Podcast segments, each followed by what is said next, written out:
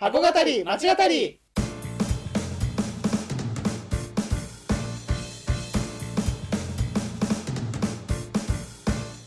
箱語り町語りは元百貨店マンの2人が商業施設、はい。すなわち箱についてあれやこれやと語り合って魅力の再発見をしていく番組です。皆さんこんにちは。箱町あれやこれや語り第22回1回目です。はい、お願いしはいます。お願いしますすみません、途中、はいとか言っちゃった。はい。あそこ邪魔がはい、二十一入りましたが回目、はい、やっていきまはい。しょう。やっていきましょう、はい。それでは、えー、高谷さん今回のテーマを教えてください。はい、えー今回はですね、えーまあ、今後オープンする、まあ、あるいはリニューアルオープンするうー商業施設についてちょっとまとめていけたらなとはい思います。ありがとうございます、はい、えーでは箱町あれやこれや語りススタートでタ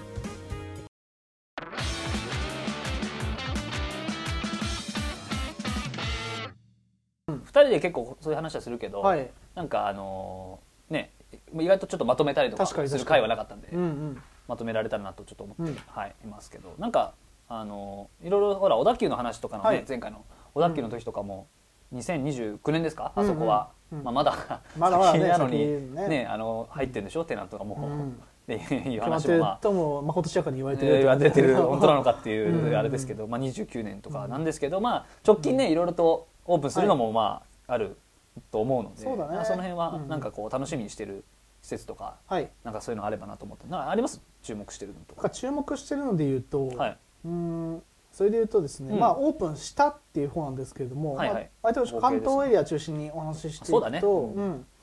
えーイオンの天王町ショッピングセンターってはいいうところでございまして、はい。どどうですかあのー天皇町。神奈川なんですけれども、はい。まあ、保土ヶ谷区ですね横浜市の保土,、保土ヶ保土ヶ谷区で、はいはい。うん。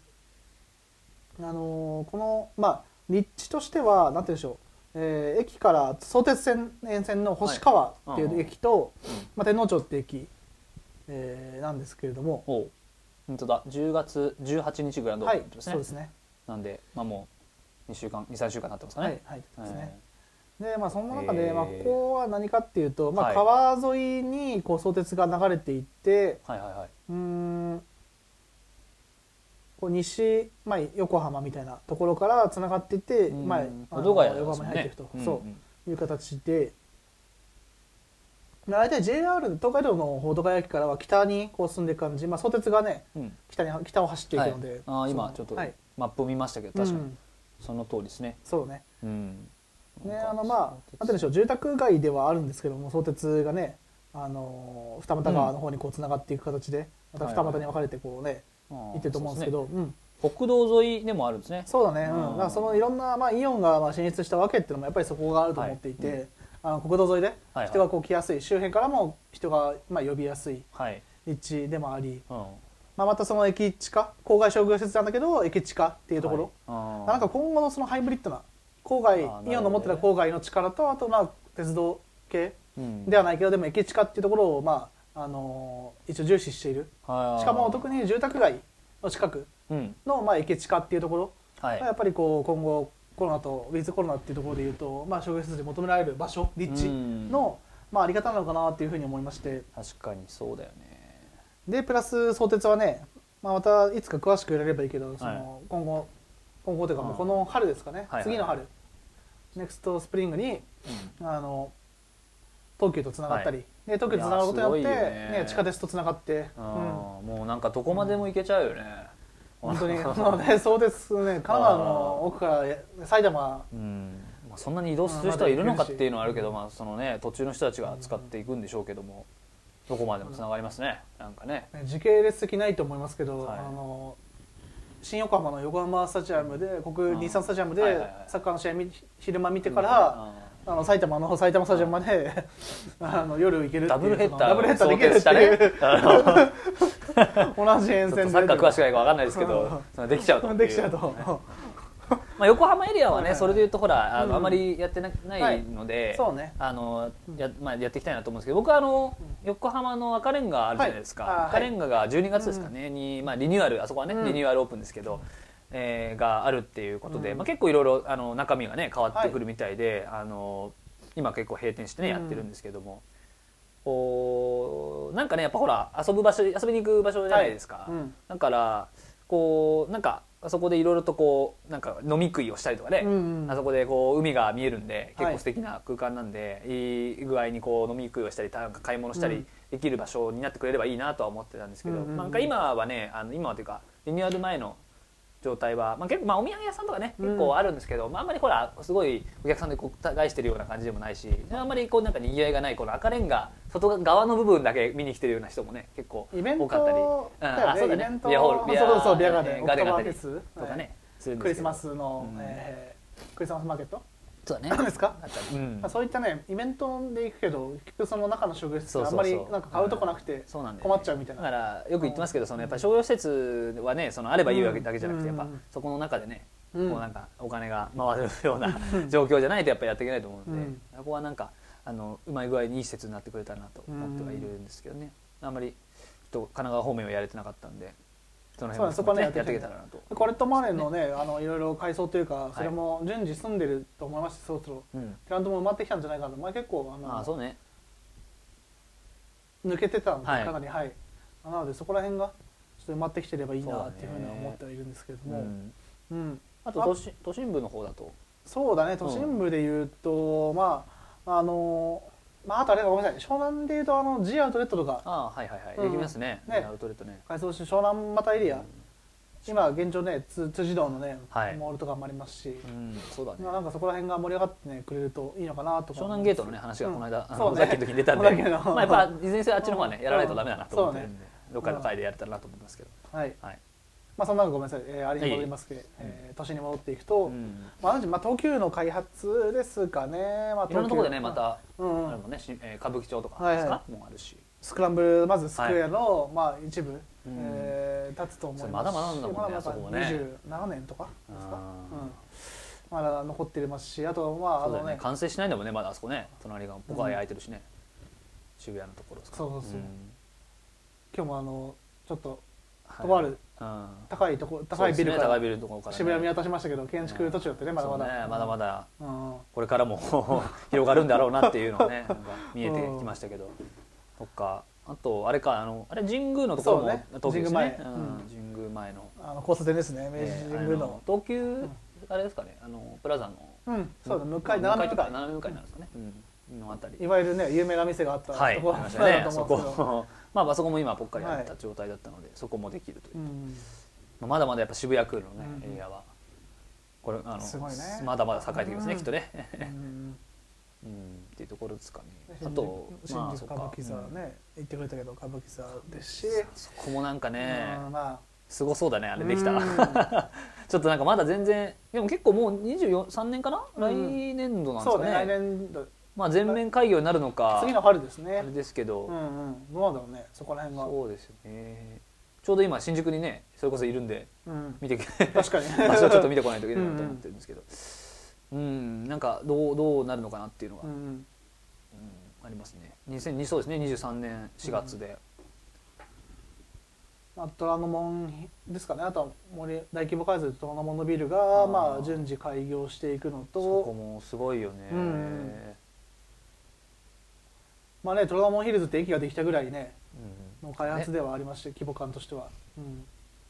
まあ、それが順次開結構虎ノ門は結構ですね、まあ金うん。えー VC 系投資家とか、はい。あのまあかなり多いので、まあ、そこを結構うん。オフィスとかそうそうそう、ん。入ってオフィス事情っていうのは高いのかなっていうのはまあ、毎回言ってますけどあんなにオフィスがあるのかっていう入る入る会社があるのかって思っちゃうけどね。なぜかまあなぜかじゃないょうねうん。まあ、なんかでも思うのは一時期よりやっぱり、うん。あのまあ、コロナの前後というかね、うんうん。よりも、まあ、ぜ前後というか、まあ、なってからかなコロナ禍になってから、うんうん。ちょっとこうひオープン控えみたいなのがちょっとあったけど、戻ってきた感じはちょっとあるね。止まってた遅れてたっていうのがだんだんこう開業してきたっていうのがだからこう今、うん。あのオープン予定とかを見てますけど、かなりねこれこの先も23年以降もあるみたいなので、まあ、引き続き楽しみなものがね多いなとはちょっと思ってはいたんですけど、まあ、あとやっぱ関関西地区とかねちょっと手を出してそうだね。なかなかえちょっといけないかったですけど、うん。関西地区のねやっぱ梅田の方面とかはかなりこう見てるとうん。開発が進んでるようなねイうんメージもあるので、高槻阪急がリニューアルとかね、うん。あったりしますし。はいはい。高槻阪急ね。えーあとあれですか自由が丘の開発とかですかね。うん。そこを特筆すべき点とか、まあようやく開発が入ってなかった自由が丘についに開発がみたいな。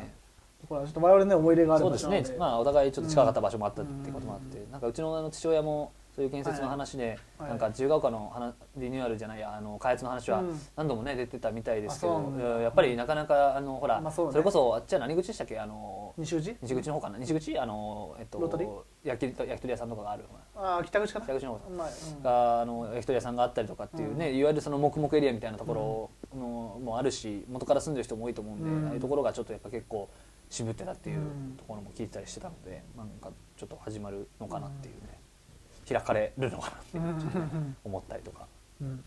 感じですかね。まあ、なんか残ってる開発の場所かなってなんか商業エリアとしてなんか街で有名な街としてそうだね。言うと残ってるのってそこぐらいだったんじゃないかってぐらい下北とかもねそれこそされたしね。そうそうそうそうまさに下北か中国かみたいなぐらいだと思うんでね。最後のなんかうん。開拓地。そうそうそう。まあ JR のね駅はなんとかなくされてまああー高円寺とかされてないっちゃされてないしね。まあでもされてるっちゃされてるのよロータリーが整備されてるとか。ねうんちょこちょこやってますけどうん。そうそうそう。手つかずっていうかね。もう本当につかずな感じがするのは。なんかねあのあそこもオープンしましたしね。あのスイーツはい。フォレスト。フォレストリニアルオープンですねうん。韓国っぽにくなったしあとトレンチ自由が丘ですかね、あのはいはいはい。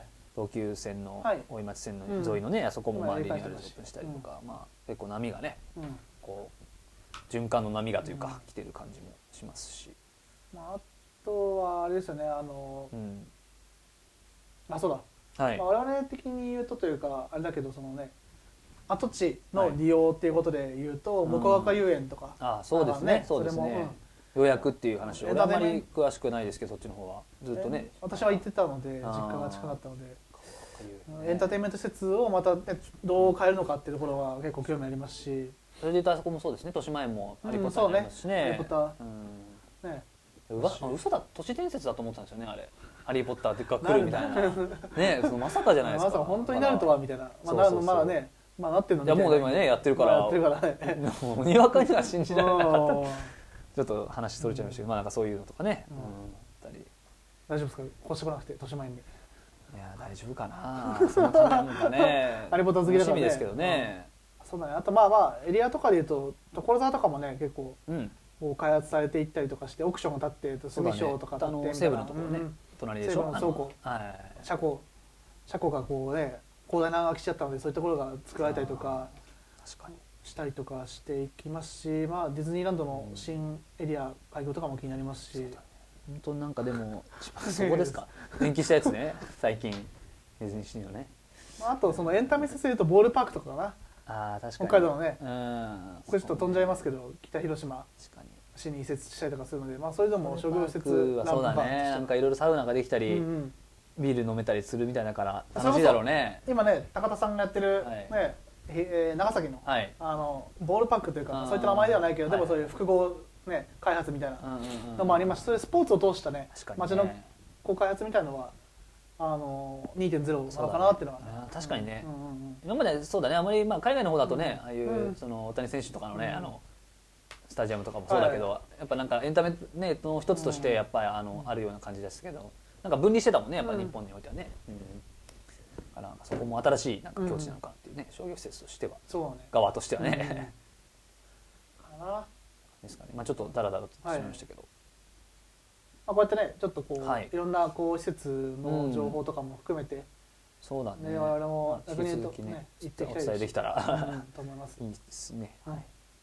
こまちあれはこれ語りは今回のようにまあこう生煮えな話だったりとかこう時事的な話こう一般的なお話まであれこれとお話ししてまいります。えそれでは次回もお楽しみに。